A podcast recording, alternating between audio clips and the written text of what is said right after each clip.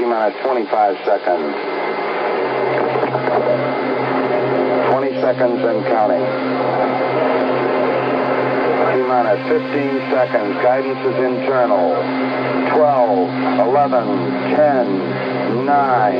Ignition sequence start. 6, 5, 4, 3, 2, 1 zero. All engine running. Liftoff. We have a liftoff. 32 minutes past the hour. Tower cleared. Here we got a roll program. And as Apollo 11 does its roll program, this podcast now does its roll program. The tape is rolling. Good morning, good afternoon, good evening, wherever you are in the world. My name is Grant Cameron, and you're listening to the Paranormal UFO Consciousness Podcast. Thank you for taking time from your life to be here.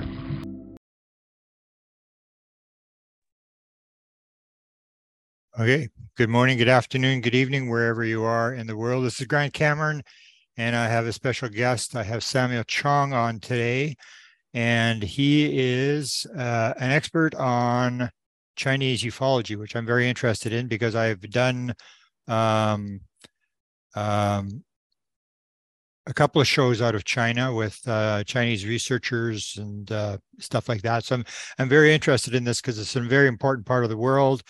Uh, most of the people live there. There's a lot of stuff going on. Uh, Samuel's got some background. I'll get him to go through that and through his books. And we're going to talk about abduction, which is a very controversial topic. I've been involved in this uh, for many years.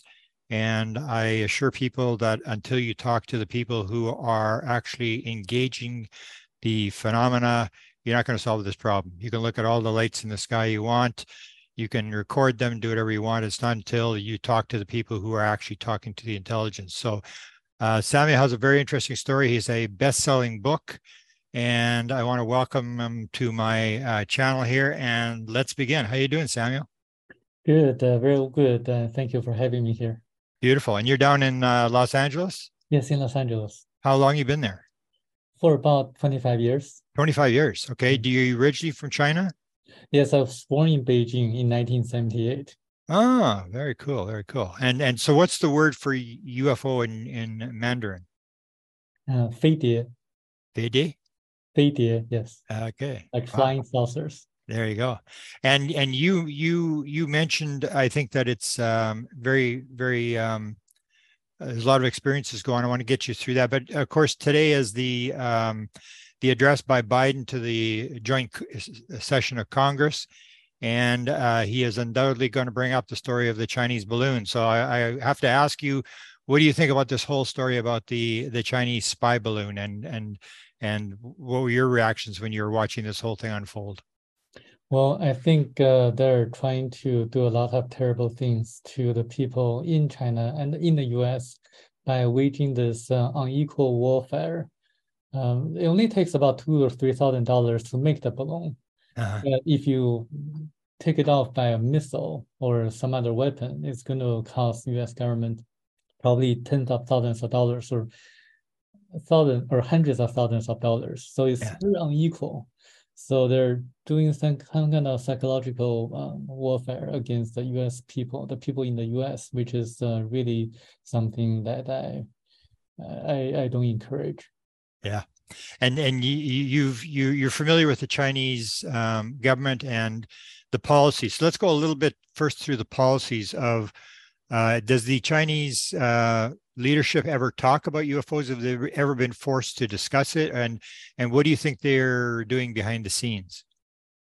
Well, the U.S. I mean, the Chinese government never uh, publicly stated uh, the existence of uh, UFOs or extraterrestrials.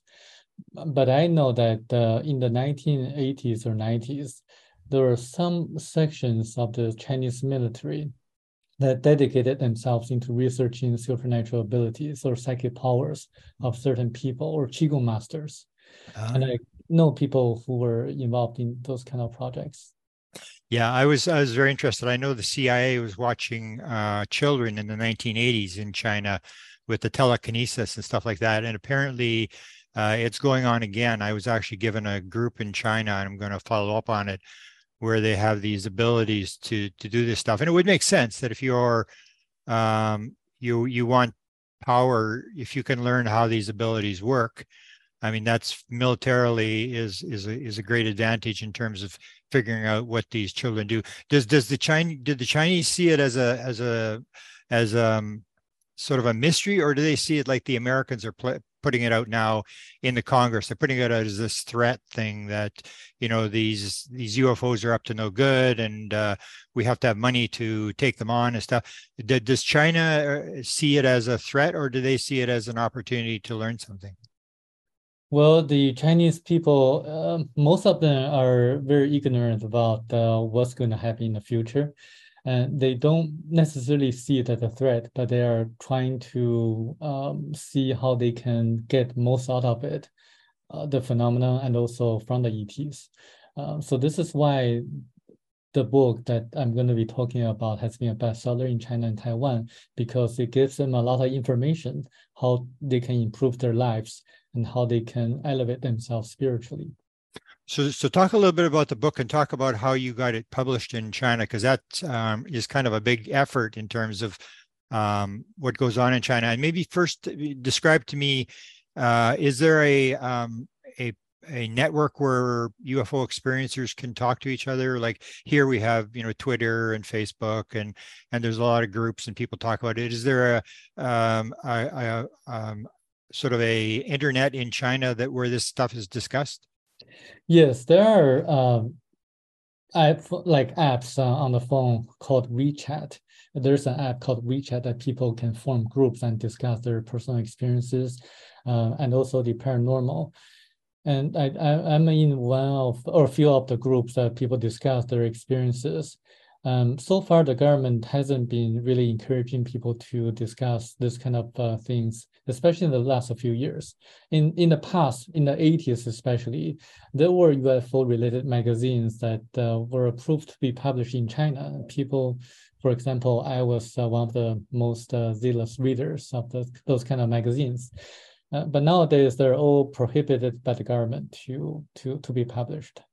Wow. Has, has anybody ever been um, convicted or put in, you know, put in jail for these kind of activities? And and and is it really a serious threat to the people in terms of wanting to discuss this? I mean, the government do a lot of different things uh, secretly and without the public disclosure. If they arrest people and people like me wouldn't know about it. Wow. So, so your book. Talk about your book and talk about how how it got published in China and what kind of numbers are we talking about in terms of uh, the books that are sold? Because from what I hear, I mean, there can be huge numbers of people that are involved in any one subject because there's just so many people there. Yes, I would say the readership of this book is in um, dozens of millions wow. or tens of millions of people because uh, people can uh, download free copies on the internet, and people also buy it from bookstores. And it's just, um, and a lot of people talk about this on the internet and social media. Wow, and you you published also in China. Was there a uh, in Taiwan? Is is there was there a problem in having it in both places in terms of, you know, the tension that goes on between Taiwan and China? Well, so far the book is still under the radar from the uh, the government, the censorship, because in China it's published as a science fiction, uh, so that got it around the, the censorship over there. In Taiwan, it's published as a nonfiction, and in two different versions uh, of the books. So it's very interesting how all things uh, get around. Wow. Okay, so talk about the book, and and you have a couple of books. So talk about first first name the books that you've you've sort of published and then the one the the abduction book which i think is the will be the the book that sold the most and and the people are very interested in okay the book uh, the abduction book is titled uh, prophecy or jehovah prophecy it's written actually by Michel Desmarquet, a French Australian who had this personal experience in 1987. And he was taken away by this group of uh, friendly, compassionate ETs um, to their planet for nine days and then came back. And he was informed about a lot of different things the paranormal, the Bermuda Triangle, the Great Pyramid of Egypt. uh, the human energy field and stories in the Bible, and also the politics as well, how we need to improve ourselves and our system in the world. So this is one book that's very popular in China and Taiwan. The other book was uh, is titled uh, 334 Lies, uh, written by a German person. Um, I translated from German into English. It's supposed to be an autobiography of the highest degree chair of a secret society that was founded in Germany. I did some research and found out that was the Illuminati. Um, before I didn't believe that Illuminati existed, and but after reading the book and after looking at uh, other evidence such as um, what uh, Ronald Bernard, a Dutch banker, uh, spoke about, I found a lot of uh, corroborating evidence that really convinced me that the Illuminati exists in the world and they're still influencing um, the politics in the world. Um, yeah, so those are the two books that I translated or caused to be published. Now, a question about the Illuminati: do they, do they control everything, like the money? The idea that they control the money and the the the politics around the world, and are they involved in UFOs and paranormal phenomena? Uh, directly and indirectly, they control a lot of uh, the monetary system and also politicians and, and the world, um, um, how, how the world is run. And the high degree members of that organization or secret society have supernatural powers. Um, so they can levitate, they can read minds, they can influence how people think um, by practice. And also a lot of ancient uh, practices um, are able to allow people to reach this kind of level of uh, having supernatural abilities. Um, just like uh, was uh, written in the Bible, what how Jesus was able to heal people. So those people can do that too. And so this is, uh, it explains a lot of different things, uncovers the rituals, how they're able to achieve this kind of supernatural abilities and, and also the reason and the purpose of the of the author revealing the secrets to the world. So, what was his reason for releasing it, and why the secrecy? In terms of, I guess we can look at you know the, the Illuminati and also the secrecy surrounding UFOs all around the world. That there's no government that has really sort of come out. They're all very secret about what they may know about the phenomena.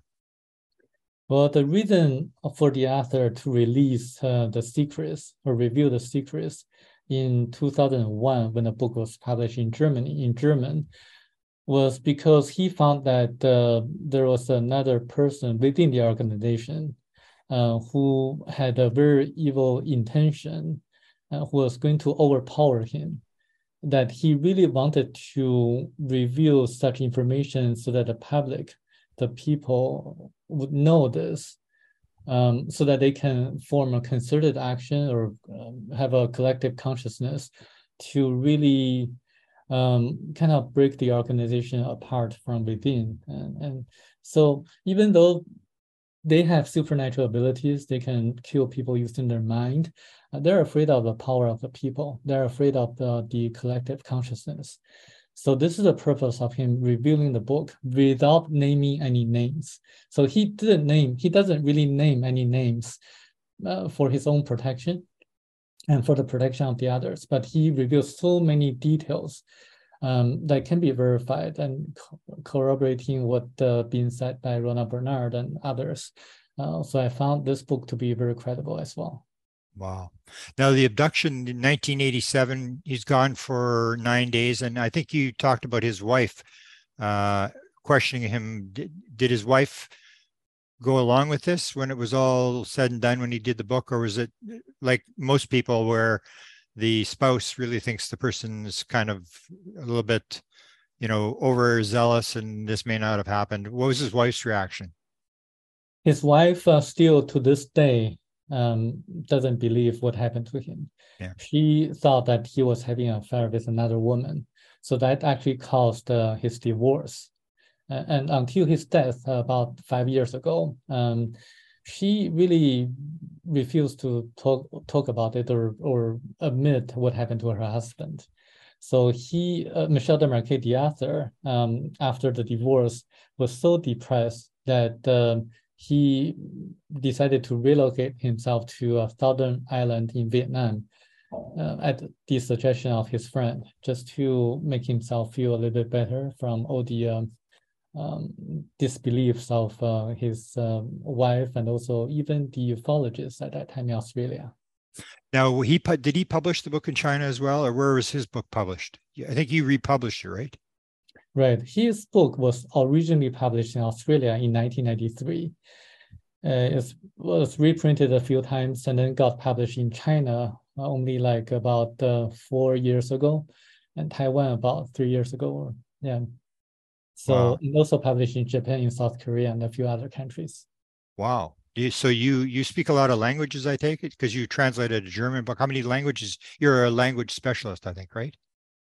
Yeah, I study different languages. I speak uh, Mandarin Chinese and English and Spanish. Uh, German, uh, know a little bit, but I can get by um, for some things. And but but I think uh, it's very interesting that uh, uh, we are at a time in which I'm trying my best to promote the messages to the world that, so that people can wake up. So, talk a little bit more about Michel's experience um, in terms of what were the what did the beings look like, and where was the planet? Was it was it in a certain constellation, or where was the location? The planet Thiaoouba or Jehovah is in our galaxy. Uh, the Thiaoubans look like uh, very beautiful, tall, like nine or eight or ten foot tall, blonde, Nordic-looking ETs but those are hermaphrodites. They're hermaphrodites, meaning that they have uh, both male and female sexual organs. They're very friendly to us, and when Michel Desmarquet met them, he felt great love and compassion, compassion from them. They're able to perform all the miracles that performed by Jesus Christ. So they can levitate, they can heal people, they can also materialize or manifest objects out of thin air. They can also communicate uh, via telepathy, and they never age. They're all looking like uh, in their 30s. They can regenerate their body organs, and, and so they can do all the things that's um, that seem to us to be mir- miraculous. Wow, and yeah, and they talked about the, their their civilization being a nine or something. Was that go through that scenario? Yes, that their civilization lives on a category nine planet, so according to them, in the universe, uh, there are a total of nine different categories of planets. We on Earth are living on category one planet. Um, and indeed, we are like elementary school students trying to learn the basics. They are like college professors trying to guide us to the right direction, and they have been doing so throughout history, as recorded in the Bible. Wow. And and when he got there, is their civilization similar to ours in terms of buildings and and their what's their planet like? Well, very different actually. When he got there, he saw like they have um, a building structure that's shaped like a half an egg. Um, when people are outside, they cannot see what's inside. When people enter inside, they can see outside. Oh. So it's like a semi-transparent, one-way mirror. And um, they eat foods every two or three days. So they're uh, like a kind of powder, and they also make manna, like a space food. So calories are released at um, even pace for different inter intervals, so that people don't feel hunger or thirst, um, even after even after two days or so. And they can really download messages from each other. Um, just uh, by receiving knowledge in a very unique way so they can the knowledge can be transferred from one person to another. And he also saw a lot of people on the planet uh, meditate. So they see that meditation is a very good uh, form of um, um, calling out their nature um, or connecting themselves to the great ether the creator of the universe or or, or god. They also suggest us to meditate as well to connect with our higher self so they say that when you have um, challenges or obstacles in life, the best way to respond to that is to um, look inside for answers and not look for answers from religious leaders or politicians or government organizations. Because the kingdom of God is within you. So this is their message that people should really look uh, what's happening around them and look inside for answers. Wow.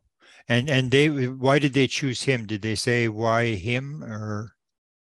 Yes. according to him, um, they chose uh, people like him who have had who had had 80 past lives already.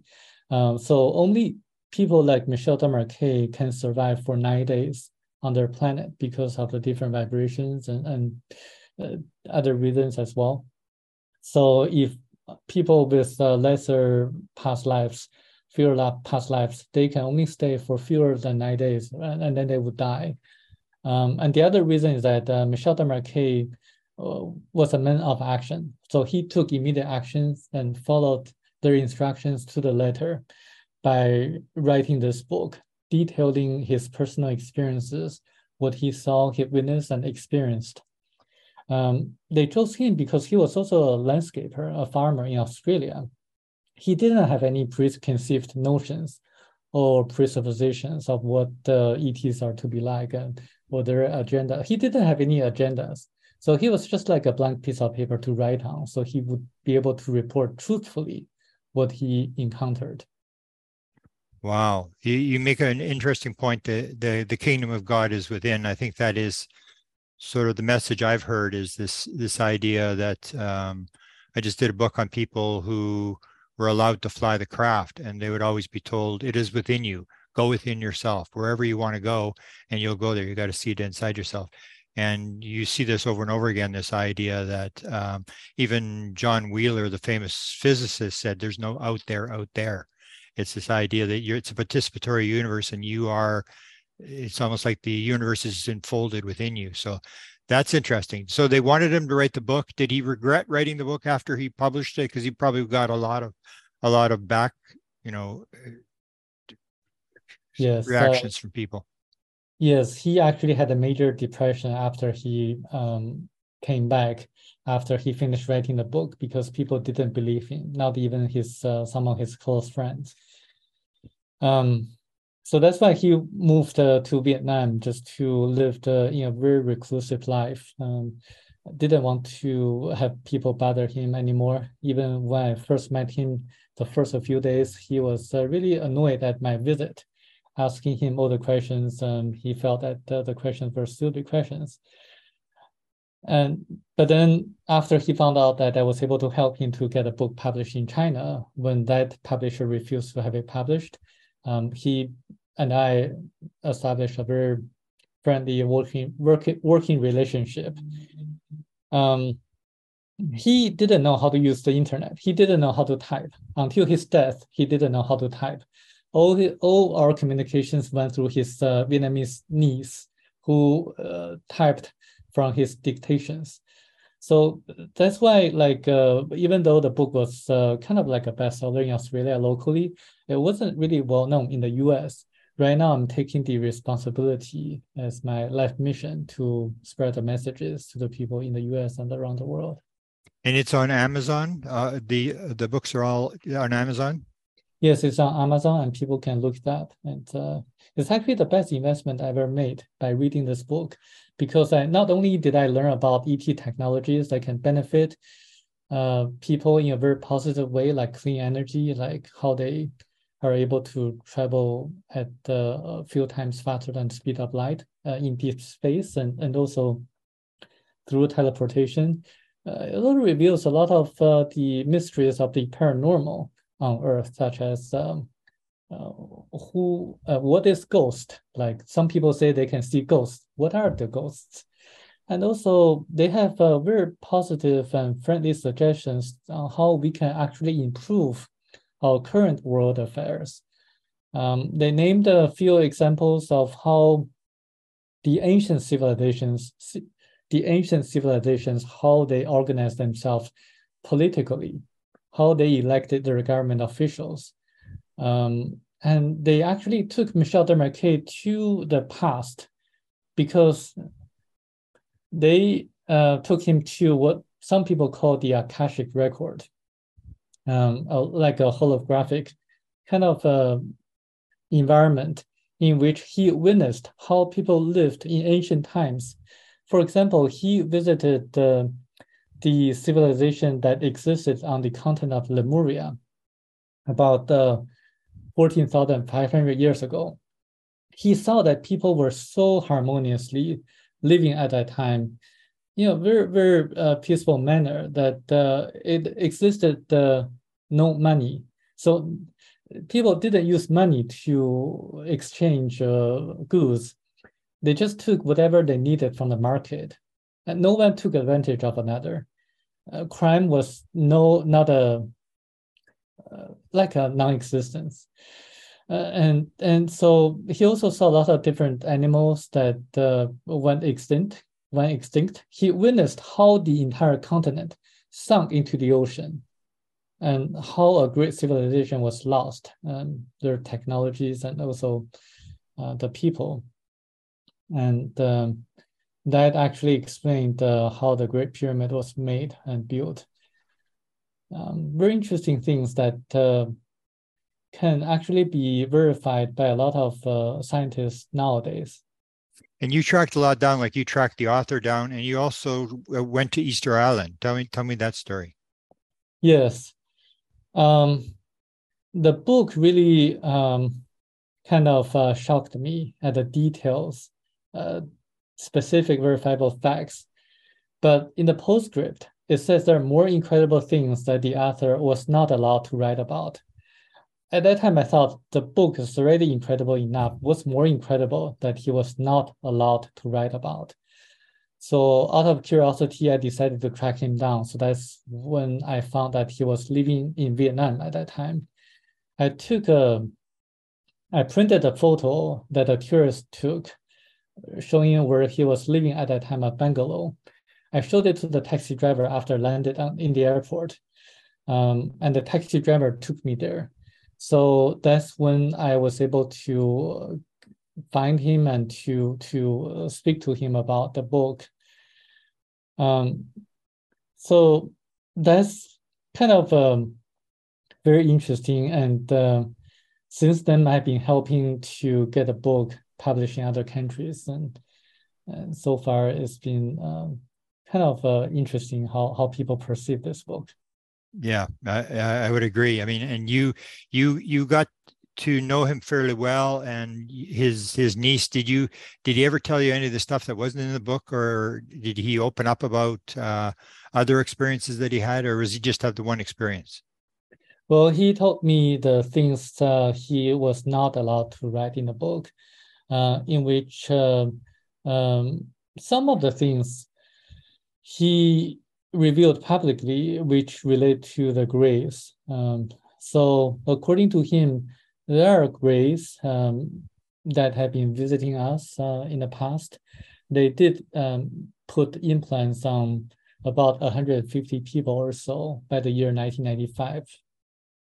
The reason for them doing that is that they really wanted to observe us, how we respond to our increasingly decreased immune system because we have been having this issue since 1948.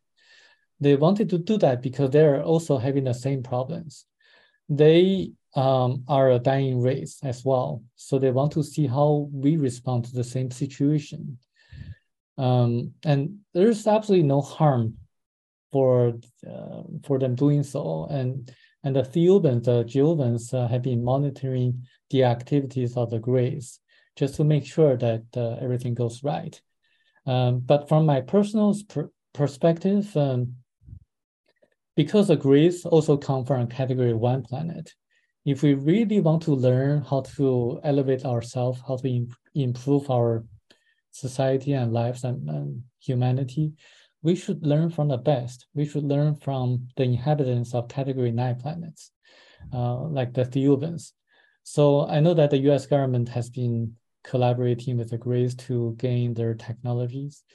And I think um, it's probably more beneficial to learn from the Thiaoubans and to maybe um, focus on this book, Thiaoouba Prophecy, and to learn how Category 9 planet inhabitants use ET technologies in a way that is going to benefit uh, us in the future. Well, what would the perfect world that they're describing? What would it look like? I mean, in terms of uh, how we should live. Um, to live in a world in which people focus on their spirituality. Uh, for example, um, what I mean by focusing on spirituality or having spiritual growth is to really follow the teachings of Jesus Christ in the New Testaments of the Bible. It's just to not to do uh, what you don't want them to do to you. Um, so just to love your neighbors and to really not to be too in too focused on the material aspect of life. Uh, in a perfect world, uh, there will be no money, no monetary system at least, and people would uh, really uh, kind of treat each other uh, in a very compassionate, uh, nice way. And we help our neighbors when people are in need, we help them. And we also would uh, advance technologically um, in a way that would benefit our environment. For example, they encourage us to commercialize the clean technologies or hydrogen engines that were long discovered or invented by our scientists. They're being suppressed by special interest groups. For example, Stanley Meyer, I don't know if you know him or not, um, he invented a, a, car, a vehicle that ran on water in the 1970s. Okay. What he did was that he used a, a specific vibrational frequency that could split the water molecules into uh, hydrogen and oxygen atoms in a very energy efficient manner uh, by breaking the covalent bond of hydrogen and oxygen um, very easily uh, using the uh, resonant effect. So when, when things resonate, they can really uh, break things very easily. So that's how he broke, how he breaks the hydrogen and and, and uh, from the water molecules and using hydrogen as the energy source for his vehicle. So a lot of different inventors have come up with the same thing, like inventors from Brazil, from um, Greece, from other countries too, but they're not able to commercialize because they're either th- uh, suppressed by by the big oil companies or they um, just um, um, they're bought off so, so those are the things that the ETs have been encouraging us to, to research and to really uh, focus on. The other technology would be anti-gravity uh, technologies. And uh, they say that by raising the vibration or frequency to a certain extent, and we could actually have neutralized gravity. So we would become weightless. And that's a very good way of uh, moving objects around. So this is how they built the Great Pyramid of Egypt in ancient times, about 17,000 years ago, using anti-gravitational technologies, as well as uh, supersonic vibrational systems to cut the huge stones in a very precise manner. And the Great Pyramid was actually built as a tool to capture the cosmic and terrestrial energies so that the users of the Great Pyramid could concentrate the energies in a, in a manner so that they could communicate with people on other planets and also to make rain. Did Michel's ETs were they around during the pyramids? How long have they been watching us, and uh, did they did they help in that building? No, they they weren't uh, involved in helping um, the builders of the Great Pyramid. The Great Pyramid of Egypt was actually built by Thoth from Atlantis. He had the knowledge from the ancient civilizations from Lemuria, uh, and he knew how to build it in a way that's perfectly aligned so that the energy could be used in, a, you know, in the right way. Um, so we had ancient civilizations on Lemuria, but also on Atlantis as well, but then they disappeared when when when natural disasters occurred. So when the civilization um, civilization on Lemuria was uh, prosperous, the Thiaoubans, the ETs, were actually in direct contact with the people there. So they were helping them and in direct communications with them because they were on equal footing, um, on the same kind of um, spiritual level or development. So this is why a lot of people ask, why don't the ETs just uh, land on the in front of the White House and to make the public appearance? The reason is that uh, we are not ready yet on a spiritual level. So imagine you are in a forest in Africa, you see two groups of monkeys fighting against each other. Would you want to invite them to your beautiful mansion or beautiful house and make a public appearance saying, hey, come and visit us or let's make friends? You wouldn't because they're still fighting against themselves. They're they're um, like uh, not civilized enough or not uh, spiritually grown enough uh, to the level that um, that we can or they can communicate um, on equal level. You you talked about spirituality. Is that the bottom line to them? Is is that it's a spiritual life rather than a physical life? And you talked about reincarnation. I think one quarter of all experiencers claim that they were talked to about reincarnation. How does the world work in terms of the way that they describe it, in terms of why we're here, where we're going, what's happening? So Christ, who was sent by the ETs, by the Thiaoubans, came to us just to teach spirituality and love. He died on the cross and then resurrected three days after, just to show people that there is life after death and there's reincarnation. What happens is that we have our physical body, we also have our astral body. When our physical body dies, our astral body leaves our physical body and re- reunites with the higher self which is actually part of uh, the great ether. And to be exact, 81% of the electrons of the astral body reunites with the higher self after three days. So the three day period is actually very interesting because uh, uh, in Tibetan culture, the corpse of the dead are not to be touched for three days. So after three days, uh, 81% of electrons reunite with the higher self. And then there's uh, there's the life reveal process in which um, everything happened in the lifetime will be revealed by the person, him or herself. He would be able to, or he or she would be able to feel how others felt when certain acts were conducted onto others. And uh, if he or she did a lot of wrong things, he or she would feel extremely regretful. And then and then the person would really decide what to learn what lessons to learn in the next life what kind of families to be reincarnated to into. Um, so so that goes the cycle. It's a constant constant the learning experience. Um, so we accumulate spiritual lessons this way in order to fulfill the uh, the needs of uh, um, the, the the creator of the universe uh, to satisfy his uh, spiritual needs through a physical experience. The other go 19, ahead. Go ahead. The other 19% of electrons remain on Earth uh, until they reincarnate or until they're recycled by nature.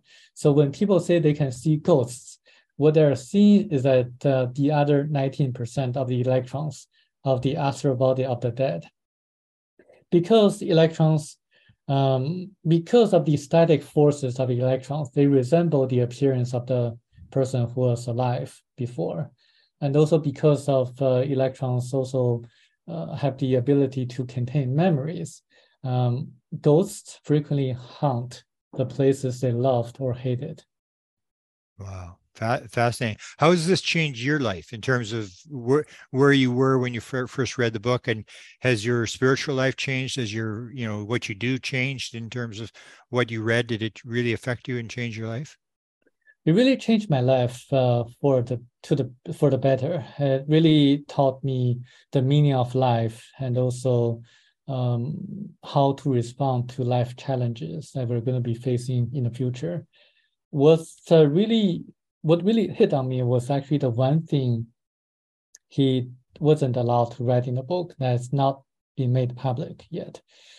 Um, it really changed the course of my life. That's the main reason I've been dedicating myself, my time to spreading the messages to the people in the world because uh, we decide our future. The past is fixed. We can go to the past. Um, but the future really relies and depend on our actions, our collective consciousness, how we respond to certain situations that uh, we have been experiencing in the past few years. Um, so I was told not to review it publicly. Uh, that one thing he didn't write in the book, but they didn't tell me that I wouldn't be able. I, I couldn't write an article about it, revealing as many hints as possible or giving as many clues as possible, and that exact that is exactly what I did. So I wrote an article on the second coming of Christ. so it has a lot of uh, relation or kind of uh, information relating to the messages in the Bible. So that people are really curious about it, and uh, after reading the book Thiaoouba Prophecy, if they want if they want to know about it, then they can read that article, and to see uh, what the message is about. Is that article online? It's online, yes. Oh, okay. And is it, you've got a website, right? Yes, I have a website, uh, chinasona.org. Okay, well, I'll I'll try to link that with the with the notes so people can can follow there. And and what are you what are you doing now in terms of? Uh, are you doing more research, or are you putting articles on your website, or what are you what are you doing now? Besides, I think your main object is to promote the the, the book.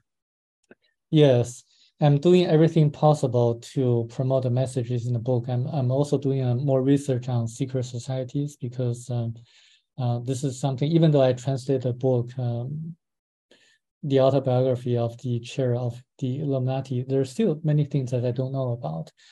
And, and especially how to make the world a better world in the future.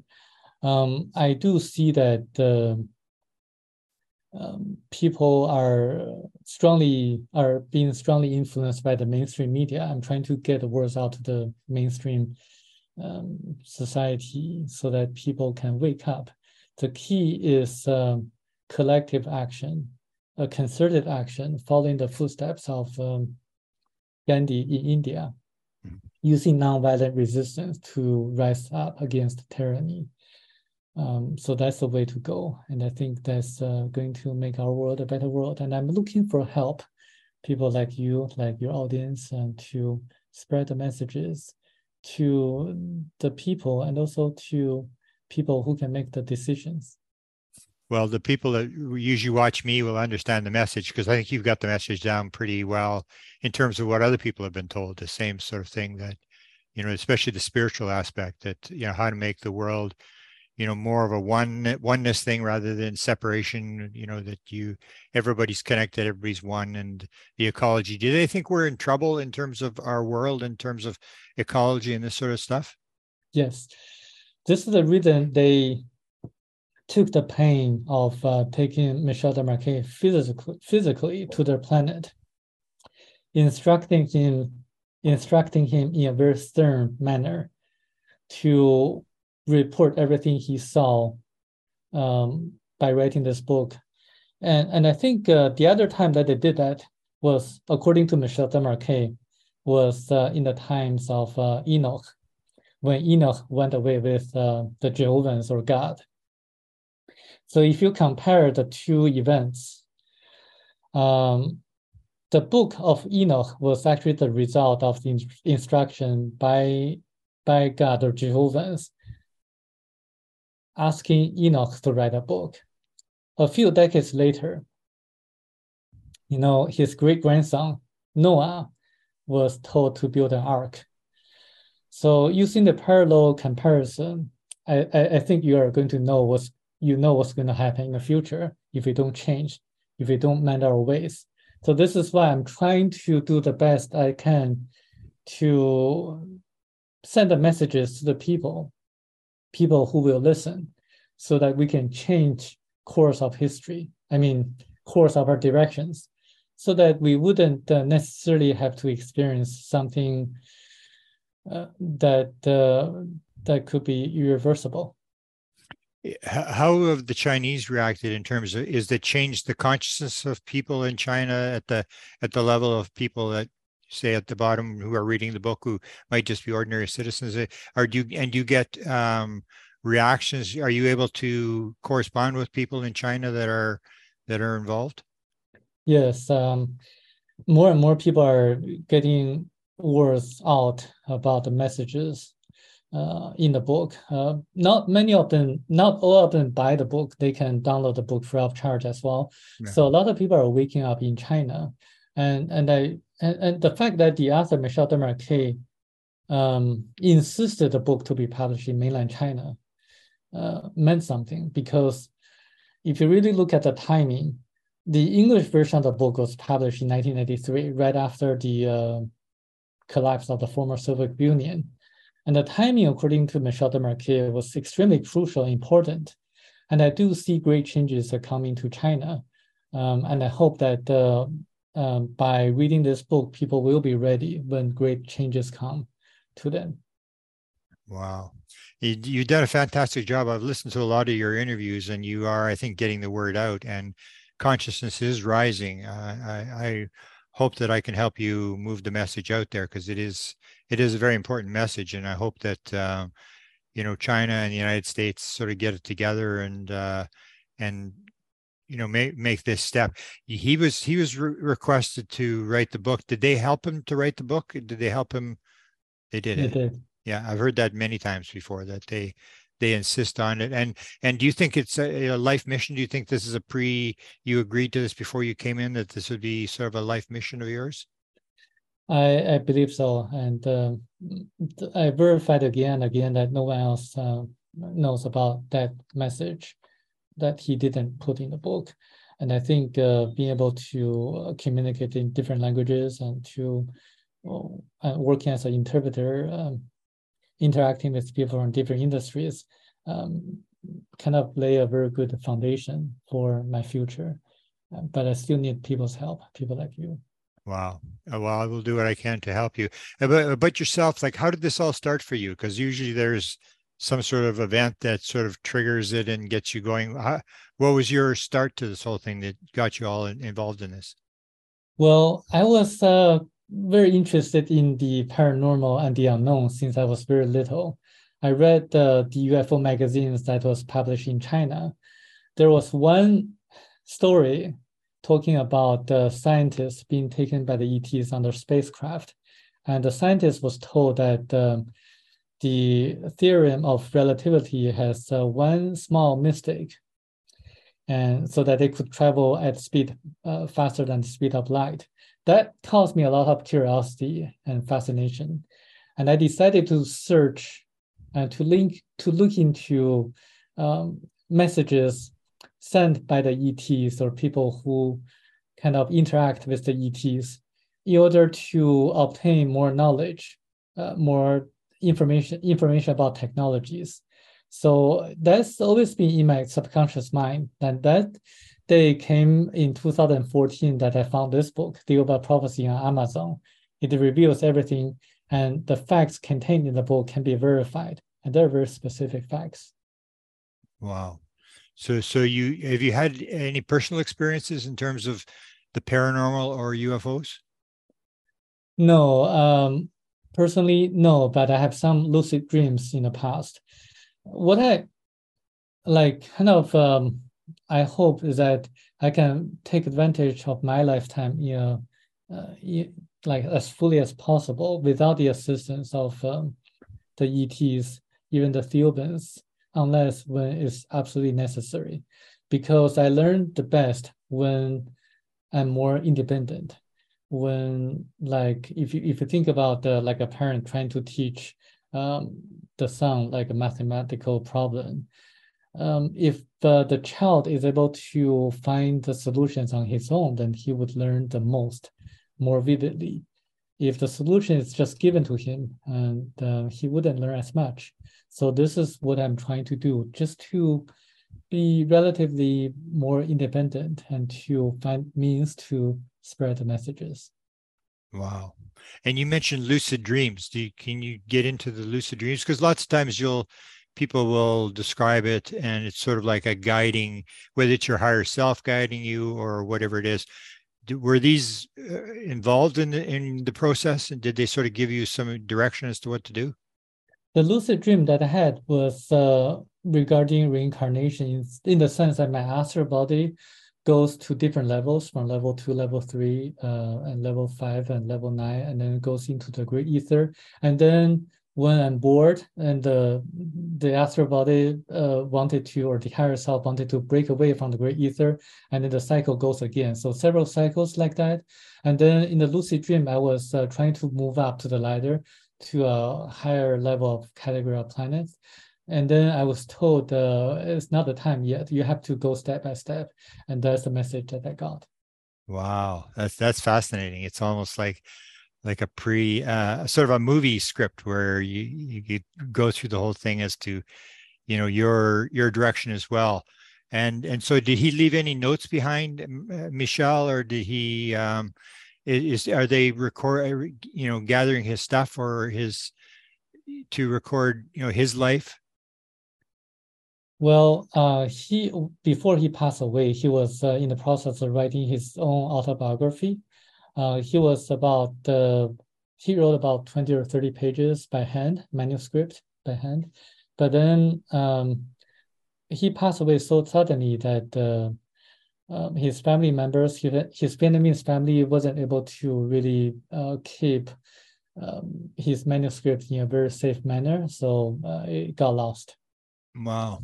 And how, how did you how did you convince So How much time did you spend with him in terms of asking him questions and stuff. Were you there for, for quite a while? Yeah, I took uh, two trips to visit him. Wow. Uh, one trip was about five days, and the other about uh, five days as well. So total about ten days or so. Wow. And and he opened up to you in, in the end and realized that you could help him. Yeah, he he actually opened up himself and and he actually told me that uh, Thao, the uh, the friendly ET, his uh, mentor told him that someone was going to visit him. Is that right? and then the, the being's that's what he told me. Yeah, the being's name was Thao. Yeah, Thao. Wow. Yeah. Yeah. Yeah. There, there's usually one being that does all the talking. That's sort of like the the almost like the guardian angel that's there and sort of directing the the the whole thing. Eh, very very interesting and and uh, so is there anything else you you need? What what's the basic message that you want out to people eh, other than to read the book and pick it up themselves? Because it would be the same sort of thing as if people read it, they would get ideas and be independent and and sort of change their what they're doing. But what, what do you think the message is that that you need people to to realize from from what you've read? I think in the next uh, few months or few years, we're going to encounter great challenges um, economically or financially or otherwise. So the way to respond to such challenges is to really look inside of yourself for answers. Follow your gut feelings or intuition uh, by meditation or by by having a good night's sleep or by doing or through doing prayers. Uh, by doing prayers and also um, do not be really brainwashed by the mainstream media in the future or even now when people tell you that there's going to be a ET invasion or alien invasion. Because uh, if you look at the facts, if you really think about it, um, we went to the moon about 50 years ago. We never went back, even though the cost went down and we are more advanced uh, technologically. Yeah the reason is that we were warned off from the moon uh, because we were not ready to explore the universe or or even the solar system or maybe other planets. Um, so there are government narratives or maybe some kind of uh, plan to really create this kind of a enemy um, that's uh, not China, not Russia, but ETs. So just uh, be careful about that because uh, if they warned us not to if they warned us from the moon, warned off. Yeah. If they prevent us from exploring the moon or Mars, then they would prevent others or even inten- ETs with evil intentions from visiting us as well. So they are kind of protecting us or guarding us from the dangers of uh, evil-minded uh, ET or alien races as well. So I think uh, we are pretty well protected um, in that sense. And it's also documented or written in this book how they helped uh, people in ancient times by preventing animals or insects from from eating them out, eating the primitive people out. So, so I think uh, there's nothing to be worried about the ET or alien invasions. Uh, we should really look, uh, um, uh, be careful about the uh, how the media portrays certain things. Do you meditate yourself? I, do occasionally, yes. Yeah, and and talk a little bit about the cover up. I think you mentioned at one point that your understanding is that that governments are sort of working secretly together. Yes. Um, yeah, this is not my first-hand information, so people can read uh, others uh, like Stephen, Dr. Stephen Greer or other people to learn about uh, what the government has been doing or hiding from us.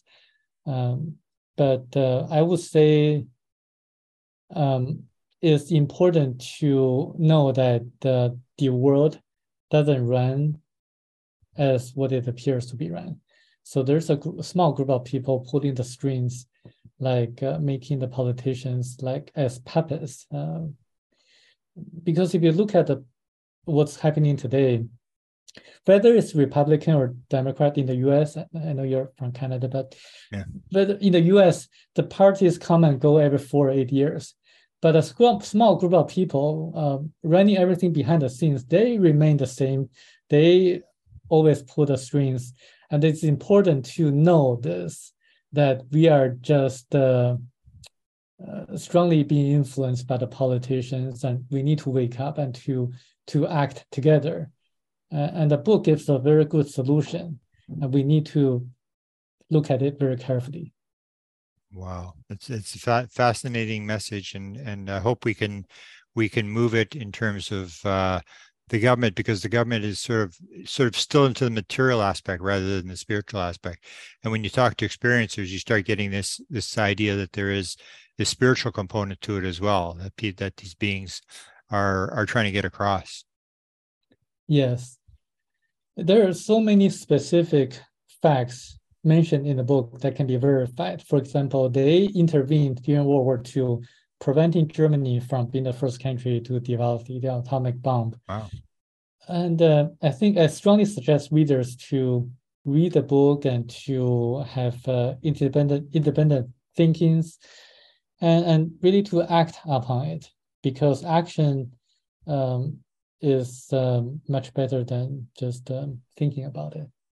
Well, what do you think is preventing that? Do you think it's the the media that people are sort of listening mostly to the media that that's preventing people from making this sort of spiritual growth? Yes, the media and the politicians, and and most importantly, money, because everything is about money. Media try to print stories that are sensational, that that can bring their benefits or money, and I think everything the the danger, the the first danger on earth is money yeah, yeah, I would agree. I think you've got all the messages down. I, I, I don't really disagree with any of the messages. I've heard them before, and I think uh, it's up to you and I to do what we can. We can't really force anybody to do anything, but our actions are are the most important thing to to sort of be the the light that that people can pick up on and and and listen to. That I think you're doing a, a fantastic job in terms of of putting this out. And you do this part time. I guess you've got a, a full time job that you do. Yes, I'm doing it part time. Um, my full time, I'm a certified court interpreter and a Chinese translator. So I work with a lot of uh, uh lawyers, doctors, and also uh, the court, uh, the courthouses. Wow, fascinating. Is there anything else you you want to try to get across before we should close down? Um, just really want to encourage people to really look inside for answers and not to be influenced by the media or the politicians or religious leaders. And if you're a believer of uh, a certain religion, one thing I like to bring your attention is that religion is organized by people. Spirituality is something entirely different. We should focus on spiritual growth, not uh, specific religious doctrine. Well, Samuel, thank you for for spending some time with me, and perhaps we can do it again when you've got um, some more writing done. I hope people will look up the article, and I hope they'll they'll buy the book. I've heard a lot about it, and um, I wish you all the best. I've got some contacts in China, and maybe we can do some sort of um, show where we bring people from China. I know it, it was pretty hard when you did the first time uh, to because these people get exposed to being public. But uh, hopefully, we can do something because China is uh, this new place where uh, if there's growth there, it'll it'll spread around the world. That uh, I'm I'm pretty encouraged with the people I've talked to in China that that they they sort of see it, and you have the forces of the government there and the forces of the government here that have to overcome. But it's it's I guess it's up to you and I to to do our part to to make it happen. That we can't really rely on the government to do it for us. Thank you so much, Grant. Thank you, and have a good day. And uh, hopefully, we can do it again. Yes, great. Thank you. Let me stop the tape. That's this week's episode of the Paranormal UFO Consciousness Podcast. I'm your host, Grant Cameron, hoping that you will join me for upcoming episodes. Links to my YouTube interviews, books, and my Facebook sites are in the show notes. If you love the podcast or learn something valuable, we'd love for you to subscribe, rate, or give a review on today's episode. If you would like a certain paranormal subject dealt with in the future, please let us know. Until next time, watch this space, and thank you so much for listening.